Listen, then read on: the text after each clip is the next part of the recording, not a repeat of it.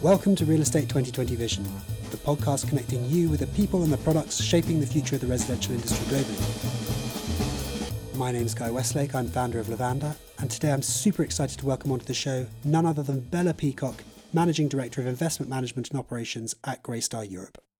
First of all, Bella, a very warm welcome onto the show. Thank you very much for having me. It's great to be here. Great to talk to you. Now, over the course of your career, you've seen pretty much every part of the residential industry. You started out in student accommodation at Unite Group, you then moved on to service apartments at Native, and now you're heading up multifamily and student accommodation asset management and operations for Greystar Europe. I have to say, your career really does bring to life this convergence of residential real estate and hospitality. So I'm fascinated to learn how you got into it and how it all started. It certainly wasn't um, a kind of long held ambition since childhood. I didn't have any family members um, or kind of, you know, close friends growing up that were in the industry. Um, you know, I guess as I went to university, it wasn't something that I had in mind as somewhere to go after that. I studied geography. It was a really good blend of you know more scientific more economic aspects and really a heavy focus on the human and the people element. And that kind of kept me interested and kept me mm. busy for the three years at uni. So when i then left uni i guess most of my friends were going into accountancy and law I was very clear that I did not want to do any more exams for the foreseeable and had sort of had my fill of studying for the time being. So I guess I was looking around for something that used some of those skills from the geography degree, but also would kind of keep me interested and excited. And I guess in that sense, I sort of fell into real estate. I was looking at some sort of HR type roles, I was looking at real estate, and I was looking at um, kind of consumer goods type roles this opportunity came up at the Unite group, which was not a typical sort of grad scheme or anything like that. But I thought that sounds good. I like property. I've always enjoyed looking at estate agent particulars. You know, I drove around the M25 to an assessment centre in the most horrendous hail and I got the job. And I guess, you know, everything else has followed from that point. Well, I guess we should all thank the Unite group for that. so, what's gone on to motivate and drive you in your career, would you say? I think, I mean, I've been really fortunate in the roles that I've had that they've always been, I guess, in businesses that are growing a lot. And that brings with it lots of new challenge and, I guess, excitement and different problems to solve. And I think having that that sort of movement and growth has been really key in kind of my motivation and my commitment. I think you know, again, sort of building from the university days, something that's really key for me as an individual and my motivation is being interested and excited and enjoying what I do. That's what real estate has been able to provide because there's always a new challenge. You know, any day you think you've got your day planned and there will always be something else that comes up. I think with residential real estate, particularly, you know, you're dealing with people's homes. It's sort of very real and very tangible. And yeah, that's what's always kind of, I guess, kept me engaged and kept me motivated. You know, and I don't, I don't think it's anything more complicated than that. It needs to be enjoyable and it needs to be challenging. And I've been very fortunate that, um, you know, that's what my career has been so far. Would you say you're an ambitious and driven person, or do you consider those ugly words? They're definitely not ugly words. I think it's interesting. I'm certainly not a career strategist. You know, I, I think I am ambitious. I think my family and friends probably would say I'm driven, but they're not necessarily qualities that I would put top of the list if I was explaining myself. I didn't set out at the beginning of my 20s and said, this is where I want to be by the time I'm 30, or, you know, this is where I see myself at 40. I've sort of flexed, I guess, my focus and where I'm trying to develop my skills in accordance with what opportunities are available but I think yeah, somewhere within there, ambition and drive must play a part. Tell us a little bit about the Bella outside of work. Now, how would your friends and family maybe describe you? Where do you call home, for example? So, home for me, um, I guess I've been in London since um, I graduated. So, London's definitely a second home, but home is um, out in the countryside in Surrey. With the COVID world that we find ourselves in, I'm certainly not leading any trends when I say we've we've realised that the third floor walk up with a baby is perhaps not the most optimum living arrangement. Um, and so we're currently trying to engineer our move to the countryside to have I guess, a bit more space, a bit more fresh air, and most importantly, grandparents close by. It's been great being in London, but I'm definitely a, a sort of country bumpkin at heart. And how might your friends and family describe the Bella that they know and love? I don't know. It, it's it's an interesting one. It, it's one of those questions where people you, you understand how people at work describe you because you sort of talk about it in your annual reviews and things. But I don't often kind of canvass my, my friends and family. I think they would describe me as sort of hardworking, loyal, quite a keen cook, probably frustratingly badly organized when it comes to sort of social and personal things. Oh, thank heavens you're fallible like the rest of us. So it sounds like you're able to switch seamlessly between work Bella and home Bella. I probably wouldn't have said I did, but I think working from home and sort of having, oh, I guess, almost both environments collide. I think now I'd probably recognise that I do have that that switch of right now I'm in in work mode. You know, there's definitely a lot of consistency. I think I'm quite a calm person. And that calmness must be a you know a massive attribute when you're working for a company that's really not known for moving slowly. In fact, let's turn our attention now to Greystar and talk a little bit about what you guys are up to or have been up to these last few months. You quietly acquired a handful of Nido assets, student assets from KKR, in what is clearly a concerted move back into regional student. Can you maybe share with us a bit of the strategy there that's driven that deal?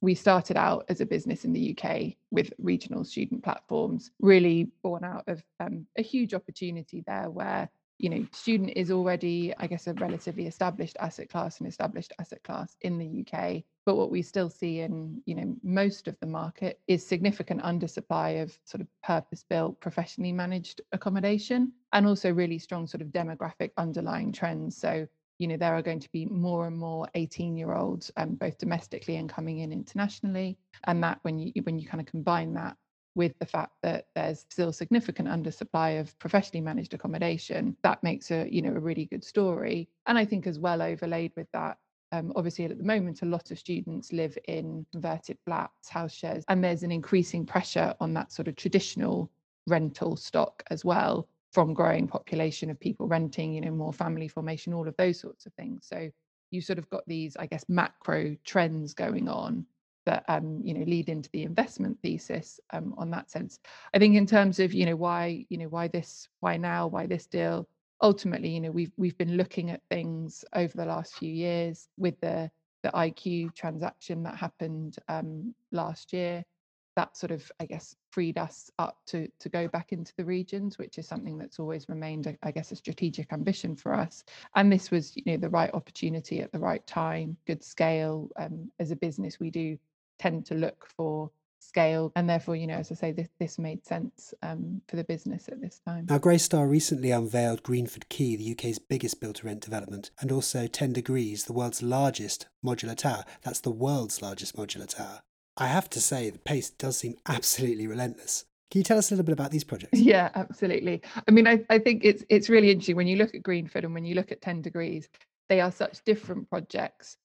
But I think for me, they really talk about what the future of um, you know, purpose-built, purpose-designed rental product can be and sort of probably should be going forward and show really, I guess, the breadth of what we do as a business in this space. You know, um, I think there's been a lot of focus as an industry on how do we define build to rent or multifamily, all of these things. And I think almost when you look at these schemes, they're, as I say, they're both so different, but they're they're sort of anchored in in the same goal of this purpose designed, purpose built, professionally managed creation of rental communities to really serve a need, you know, within London, within other markets around the UK for that kind of product. I think um, you know, 10 degrees, as you say, the world's tallest modular tower. From most of our other deals in London, you can see 10 degrees sailmakers in Canary Wharf, or whether you're you know, our student um, assets across the across the capital, you know, you could always see 10 degrees somewhere. And I think, you know, it's just obviously sort of physically it's a landmark building and that's always super exciting to be involved in a project sure. like that there's great sort of environmental credentials from the modular build process you know i think i'm going to probably quote the wrong precise percentage but it's something like 67% less energy from wow. that method of construction versus more traditional methods and therefore you know it's it's sort of exciting in terms of pushing the boundaries of of the sort of construction and as i say the environmental side but also as a proposition for renters you know to be able to to have an apartment that's you know really highly specified great furnishing package package but more than that it's the community that we create in the buildings having the amenity spaces that mean you know particularly in this world we find ourselves in that you know you can have a great apartment but you also have access to great fitness facilities um you know co-working spaces relaxation spaces you know spaces you can host a dinner party with your friends. So you know i think it just is such a great showcase of I guess, what a number of us in this market have been talking about for some time. One of the things that is just so exciting about institutional development is the quality of the resident experience that is being baked into these buildings through the amenities on offer. And scale operators like Greystar, typically from the US, where the local market over there is frankly more evolved and resident experience is right at the very top of the agenda, they bring all that knowledge and understanding over here to local markets, and they're building rental housing, which is frankly very materially driving up the quality of living in this country. I mean, what's not to like? this is just such a positive thing at a social level. It just opens up access to better quality living. To touch upon one thing very briefly, Bella, the environmental impact of the modular building process, which you alluded to, where does that sit within Greystar's overall corporate agenda? I mean, obviously, it's a huge topic at an industry level, but how exactly does it fit in with your remit, for example? Um, well, I guess you know, as you say, it's it's super important as an industry. We have a sustainability resource group across Europe that brings together all of our functions. So from the development, maintenance, kind of renovation space, our ongoing operational space and then our you know our sort of investor relationship. So you know something that is a really key priority for us and i think you know where we are as a business is really understanding where the best place to invest is because there's so many technologies now coming forward in this space and I think, you know, probably one of the age old challenges with innovation, whether that's tech innovation or whether it's more specifically around this environmental space, is picking the right thing at the right time to really drive sustained change. You know, you don't sort of do something that is the best thing then, but then in five years' time it's obsolete. So I think, you know, our our resource group is really working to answer those questions for us. And I think, you know, using the modular construction methods has been a really good case study for us to sort of demonstrate the art of the possible and kind of really hone us in on that. And i think you know for me personally it's something that you know is is very important to me. It's really understanding how we balance the need to really address climate change with trying to improve sort of overall comfort and quality of life. And i think that's something you know that we obviously look at as a business but also for me personally it, it's that sort of how how can we do both? Because i think you've got to be able to do both for people to adopt an approach and, and move things forward. All of these environmental credentials, you know, the increasing amenitization of space, surely come together to have some kind of impact on the price point. What is the impact upon affordability and where does affordability sit in Greystar's overall hierarchy of concerns? You know, we obviously look at every project on its merit, and that comes down to the location, who we think is going to want to rent in an area. You know, we the do audience, an awful yeah. lot of work on our kind of customer insights, resident insights piece. We have an internal team that leads that for us, obviously working with a lot of different external data sources as well, regularly do focus groups and do a lot of engagement with the local authorities as, as we bring um, projects through as well. So, you know, the the building and I guess the affordability criteria is so variable. Coming back to, I guess, an earlier point around scale, amenitizing something doesn't have to mean that it's pushing its affordability bracket because if you do something at scale you can provide those spaces at really very little kind of unit cost and that's really sort of key to the greystar model you know we're not developing 100 unit schemes where yes putting you know even something as simple as a residence lounge and a concierge is actually really sort of inhibitively expensive yeah. on a mm-hmm. smaller deal if you're you know greenford is you know, kind of upwards of 1,500 rental homes we will have on the Greenford site once it's finished um, delivery. So we can provide, you know, really extensive both unit, you know, block amenities as well as public realm, and do that at, you know, at rental rates that are still, you know, affordable to our target market within that that submarket. So you know we always look at affordability you know whenever we're assessing a project you know we don't want to be narrowing our target market to a point that we're making our our lease up super challenging. And ultimately you know i think we've said it's it's about building sustainable communities. So you know i guess there's people think of amenities in different ways and, and sometimes you hear people say oh well an amenity is just a marketing tool people don't really use it. And i think you know if that was the case then our business model wouldn't stand because you know we want people to live somewhere for longer than their initial tenancy and to want to stay and to want to renew and build their home there. And therefore if if we were doing things just to kind of bring people in but not deliver value, then people would move on. And so I think it, yeah, it's all about assessing project by project what the right mix is, what your target is, and, and de- designing a product that's going to drive value for that target group. Understanding the market and you know fitting your product to that market is eminently sensible um, and makes total sense. I want to turn our attention now, Bella, to equality, diversity, and inclusion in real estate. This is an industry that's often dubbed slow to adapt and traditional, as a successful female leader, I want to hear your opinion as to what the industry can do better or, or do more of to be more equal, diverse, and inclusive. I'd probably always say there's more we can do and there's more we can do faster on these topics. I mean, they are very kind of close to my heart and something I'm pretty passionate about. So I would always say we can do more and quicker.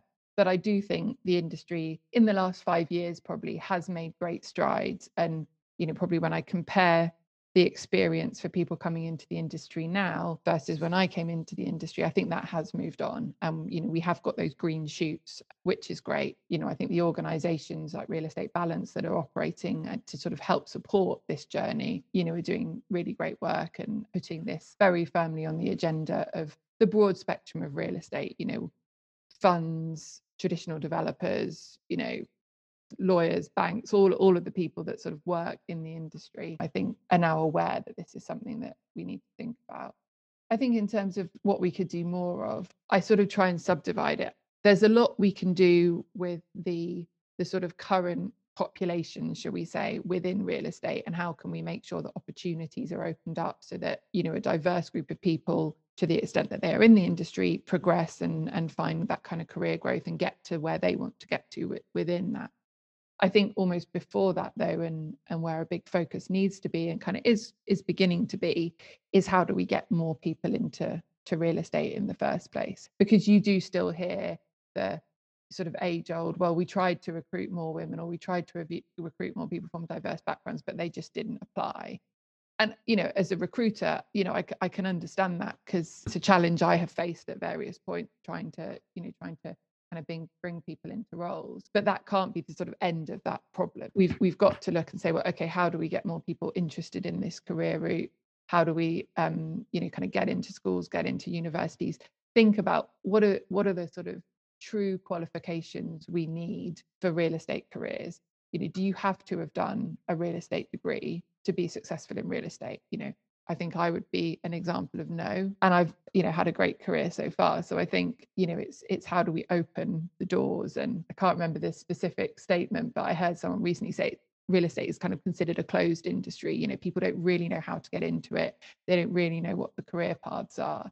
And I think kind of cracking that piece you know, not necessarily making change this year or next year or in three years' time, but making change in five and 10 years' time. How do we make people aware? Because it, eh, you, know, you really tell I, I am quite passionate about this. It makes me frustrated because, you know, whether you're interested in sales and marketing or whether you're interested in people or whether you're interested in you know deals and numbers or you know whatever it is and there are so many you know, specialisms so you know it's such a broad market and so that that more people aren't sort of aware of that and aware of the different routes in and the different routes they could move around once they got in as well. i completely agree and i really don't think it works in the industry's favor that it's perceived to be you know made up of closed networks and nowhere more so than on the deal structuring and deal making side i.e the economic side of the business. So there's a lot of evolution that has to happen social media, you know, platforms like LinkedIn are incredibly powerful at breaking down these barriers and, you know, allowing people access to and greater transparency into the networks that exist.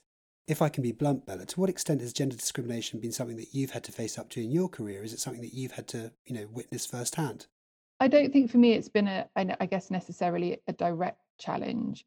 I think there have been a few points probably in my career where I've had sort of slight light bulb moments and thought, okay, I need to think about things differently because the way, not even real estate, but just society and you know how we're all brought up has impacted sort of maybe my my confidence or my ambition or my sort of belief in where I should be and that my sort of worthiness of a, of a role.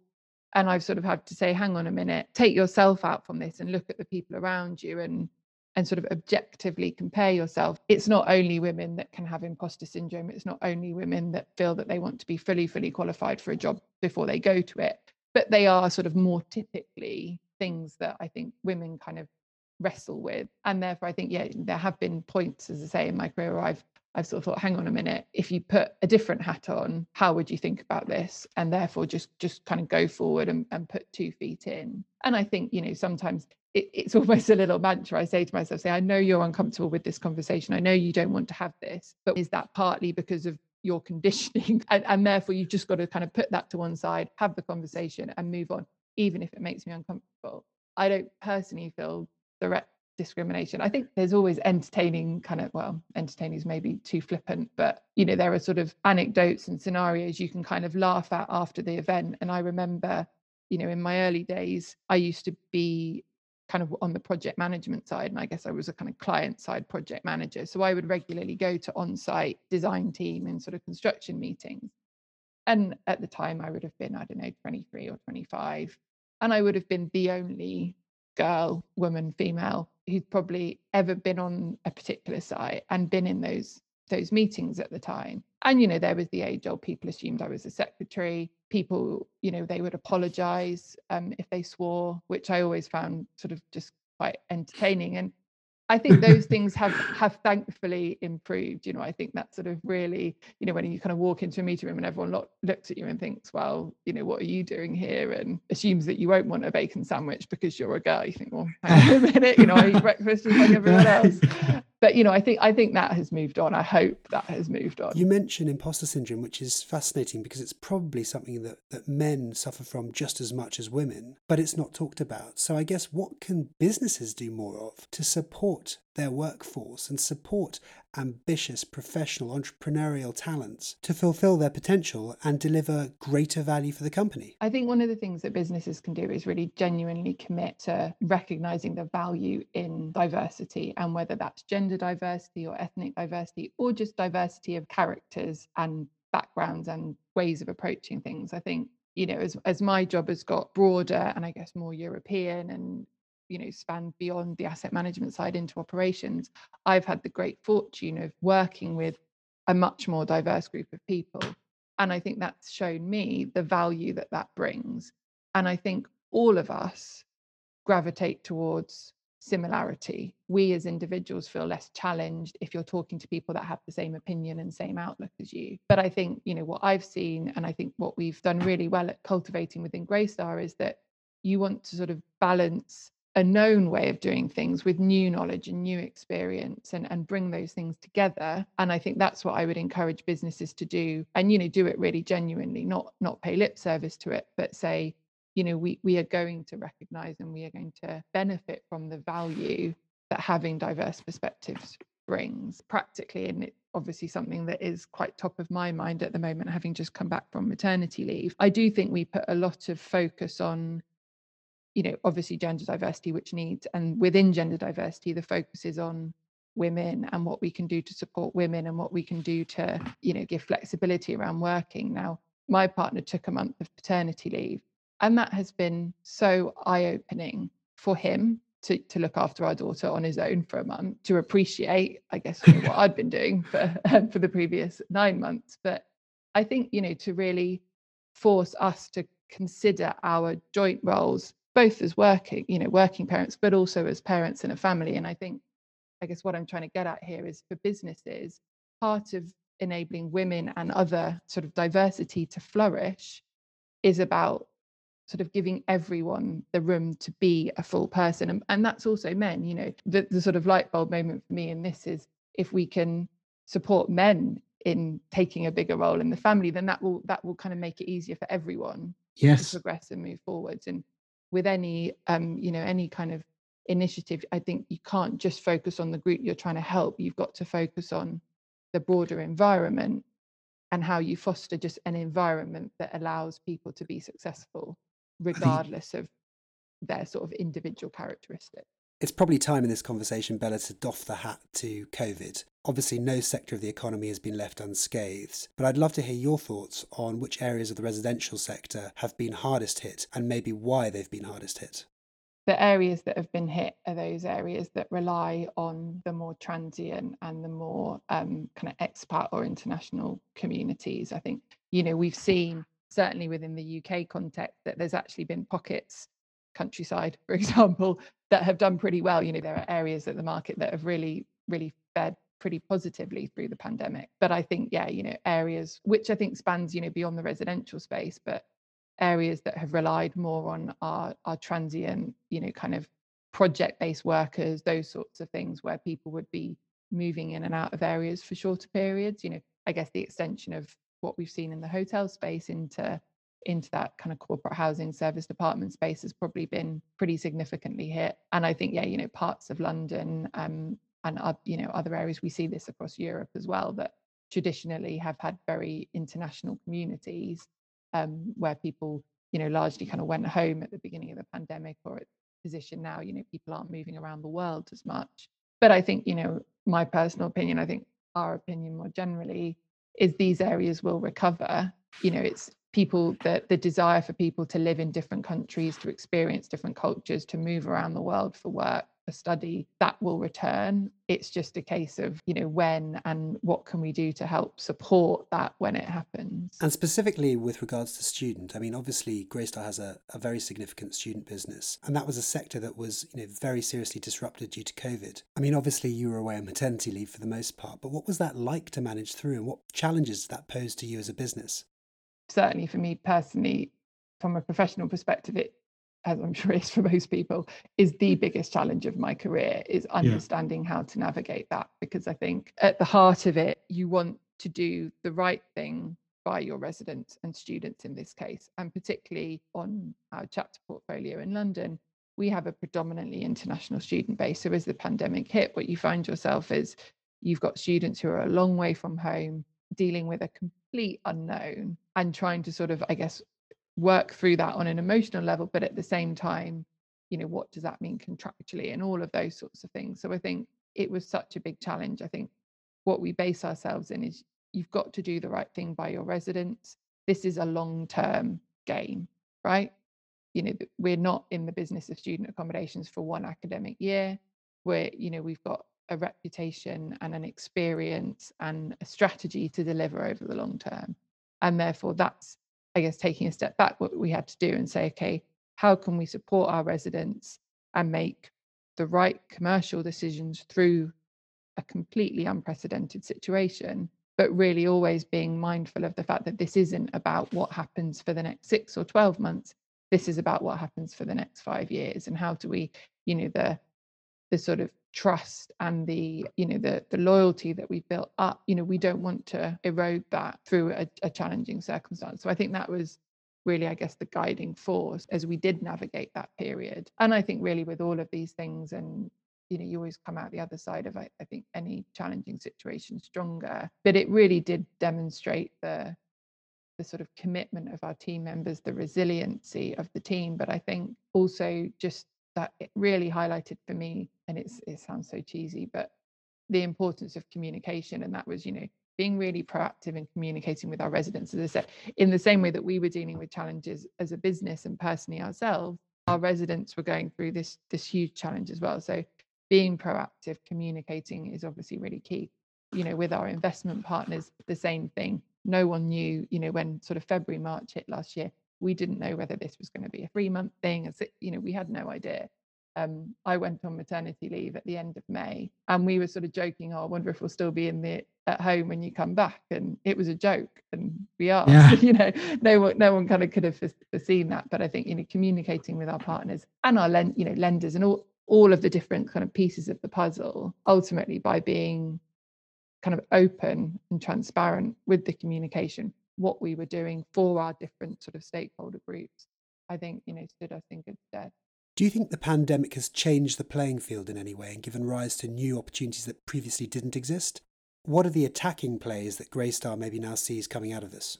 From an investment perspective, yes, there are opportunities. The world was obviously put on hold a little bit for a period. So there's sort of, I guess, a weight of opportunity that almost builds up behind that. And as things are starting to, to open and become more positive now, I think, you know, being in a strong capital position, having really strong, as I say, long-term strategies, you know, we fund, you know, we are a residential only company. We fundamentally believe in residential. It has proven again through COVID, it's incredibly resilient. And therefore, you know, I think that puts us in a really strong position now um, mm. to continue to grow our portfolio, um, having demonstrated again that resilience and, you know, I guess the the attributes of of this asset class and these strategies. And I think all we see, um, you know, in the press and as we see as a business is more and more institutional capital wanting this asset class. I think the other thing that it did is very quickly it forced us all to be more agile. Um, you know, it forced us to improve our virtual touring, our, our online leasing journeys, how we interact with our residents, um, you know, kind of virtually as well as in person. You know, it, it's definitely expedited yeah. the general move in that direction. I'd completely agree that this has been a positive catalyst in many respects that's forced industry actors to have a bit of an epiphany and, and accelerate digital transformation. Um, there's been a bit of a dawning of realization that, you know, maybe as an industry, we have rested on our laurels a little bit too long and not innovated sufficiently. And that's forcing very, very positive change, which trickles all the way through the value chain down to the experience of the end user and creates a whole, you know, a whole new level of agility, frankly, for operators in this space. So that's a very positive thing.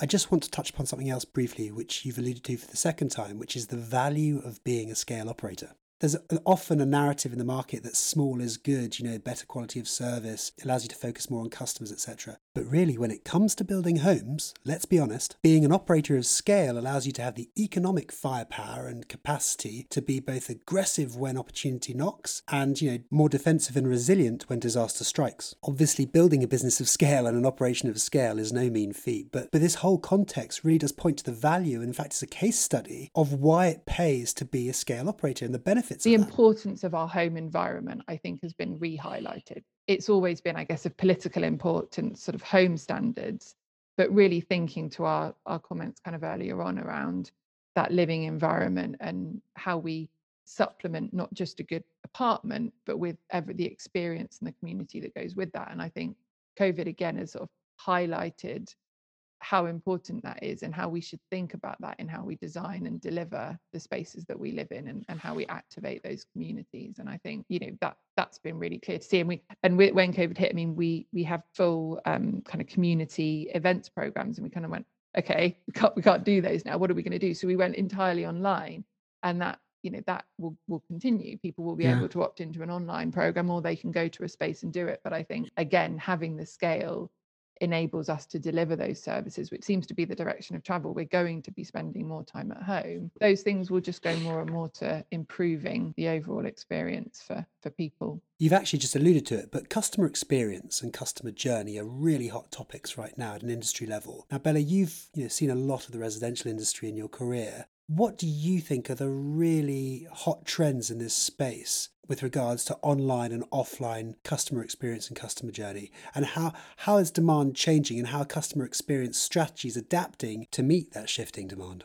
The fact that we're talking about customer experience and resident journey for residential real estate is, is, is phenomenal. Is kind of, but I think back to when I started my career, that in itself is kind of mind blowing. And I think hugely exciting because it does, you know, I think we we said before it's sort of, you know, real estate is seen as one of the kind of last traditional industries. And I think the fact that we we think about our residents as customers, although we like to use the term resident, you know, we are recognizing that people have choice. And even where maybe those choices are limited, we should still be really you know really dialed into what the experience is and where it can be improved. And i think in terms of trends you know there's often a conversation around you know do people want in person or do they want digital? You know do people want that that kind of personal service a personal tour or do they want to be able to do everything completely hands free and i think what we're seeing increasingly again is that people want choice.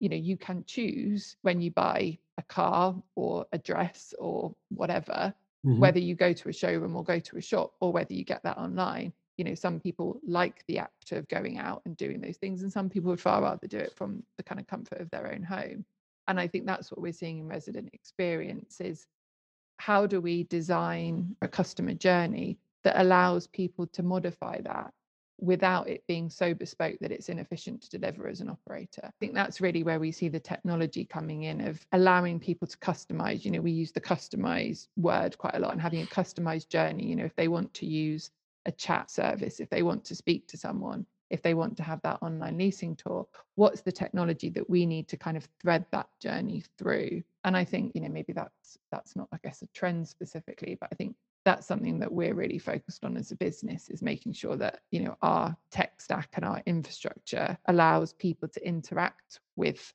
that journey in a way that feels comfortable for them.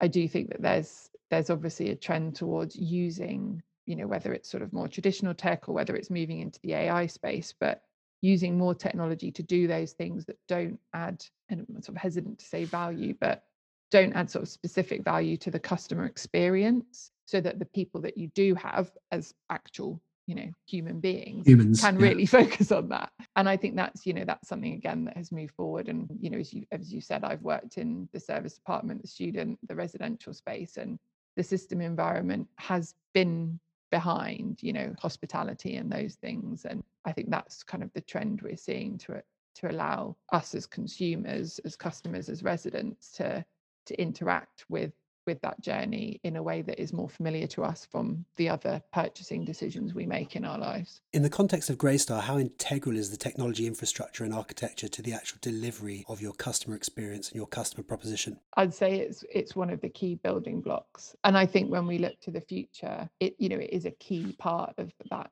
that kind of future strategy. And I think this is this is kind of one of the I guess the sort of operational challenges with tech because you kind of know your goal but then you've also got the here and now while you kind of develop that ideal kind of end platform so i'd say you know right now and probably historically you know we've always had a large part of our model kind of built off that tech stack but i think with a with a strong kind of reliance on our people you know people have always been will always be such a key part of our business Absolutely. and such a key part of kind of delivering that experience for our residents but what we increasingly see is the role that tech can play to enable us to focus those people on that experience. And so I think for that reason, tech is absolutely, you know, central to our strategic goals. If I looked at my my diary and the meetings I have, it's probably the thing I talk about most. Okay, so here's a question for you. Finish this sentence. By 2030, Greystar will be what? By 2030, Greystar will continue to be the leader in rental housing globally. And we will be delivering a resident experience that is world leading and based off, you know, a really intuitive tech stack. And I think, you know, one of the key things when we look forward 10 years is thinking about a resident journey, not just as sort of a single point of lease to living with us to eventually moving out, but thinking about how do we support residents through where they live as students, where they live as young professionals, where they live when they're starting a family, where they live, you know, as they're the life heading cycle. to retirement. So I think that that's something that in in 10 years time, I think, um, you know, we'll see. There's an awful lot of venture capital money coming to prop tech these days. So if I was to ask you for a moment to don your hat as a VC and give you a pot of cash to place bets, where would you invest? What are the technologies and innovations that are addressing some of the gaps and the opportunities that exist in the residential space? It is that resident experience piece. And, you know, there's a lot of great and exciting work going on at the moment. Anything that can sort of facilitate that delivery. You know, this sector is going to grow. It's going to get more institutional. There's going to be more institutional management out there. And therefore, tools that help deliver that for the benefit of that resident journey. And I think in that link together all the aspects because i think one of the the challenges that you see today is that there are lots of great technologies out there but you are forever having to do a new api with your property management system or whatever it might be. And so i yeah. think having technologies that can truly kind of plug in and link and that people can build their kind of customer journey using would be incredibly useful. I think the other area is is more about the physical real estate, and I think you know there's there's a lot going on with that. But I think uh, particularly as we look more at sustainability, we think more about the long term sort of sustainability and use of buildings. But I think you know one of the things when you go through transaction processes and when you're managing a building is there's still an awful lot that is paper. You know, there's still a, an awful lot that can you know you kind of rely on much more sort of outdated processes, should we say, to transfer information yeah. sort of through the life cycle of an asset, the physical real estate. So I think, you know, this is not necessarily the kind of bread and butter of, of my role, but I think having something that really helps us build that golden thread through from when you build a building to when you're operating a building, you know, what that physical real estate is, I think would again it frees people up to focus on the business of yeah and and improves communication within you know a yeah. very fragmented um, production line essentially isn't yeah. it and, I mean, and i think that's that's sorry that's a great way of putting it a production line and um, you know i think we often say real estate is one of the last kind of mass production industries that is done in a muddy field and yeah. i think that kind of the i guess the paper trail that goes with that is also still perhaps a little bit um a little bit outdated if we if that could be more digitalized i think that would be great Bella, you've been very generous of your time, so it's time to wrap up. I've got three questions for you. The first one is Have you ever received any professional advice that's really helped you and benefited you in your career and which you'd now like to pass on to others?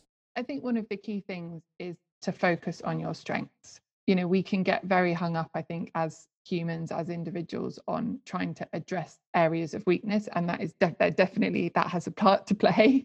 Um, but I think really understanding what your strengths are. And therefore, when we talk about sort of being part of a diverse team of people, what are you bringing to that? And how can you kind of maximize on that? Because if you spend your whole career and your whole life trying to address weaknesses, that's a lot of energy. When if you focused on your strengths and were aware of your limitations, you might kind of have energy to put into what you enjoy and, and what will reap rewards. Yes.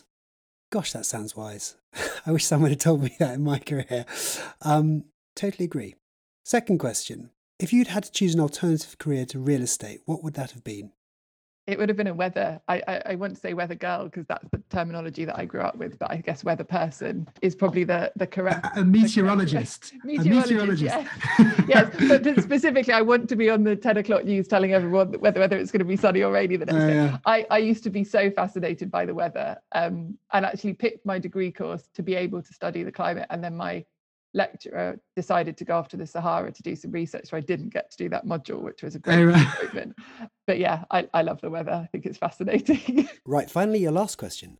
Who are the people in real estate you've looked up to in your career and you seek inspiration from? I think the biggest thing when I think about sort of what has inspired me, what what are the points when it's hard or you're tired, and you, what are the things that kind of make you want to keep going? It is the people that you work with and you work for and I think right the way back to the beginning of my career when I started out at Unite working, you know, for Joe Lister, you know, he was someone that I wanted to work for and showed me that you could be, you know, you could be a good person, you could be a nice person and still be really successful.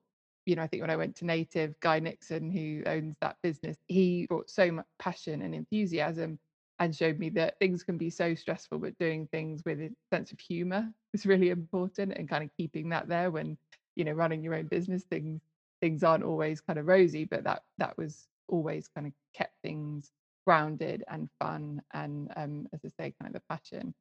And then into Greystar, where Bob Faith sets the culture for our business, and that culture of doing things in the right way is so important. Um, and I think you know continues to be, I guess, an inspiring way to lead. But also just being amongst a team of people that are passionate and are great at what they do um, you know, makes it so much easier to come to work every day. So I think, you know, what advice would I give to someone? It it's find an environment where, you know, you want to work for the people that you're working for and with the people that you're working with, because I think that's such an important part of bringing out the best in you as an individual. And certainly that's, I think, been been key in my career.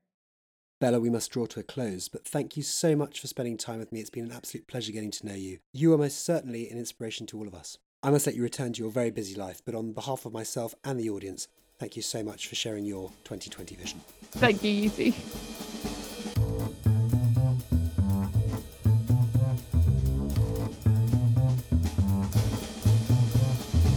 Real Estate 2020 Vision was brought to you by Lavanda, the world's leading flexible rental solution. For more information, visit getlavanda.com.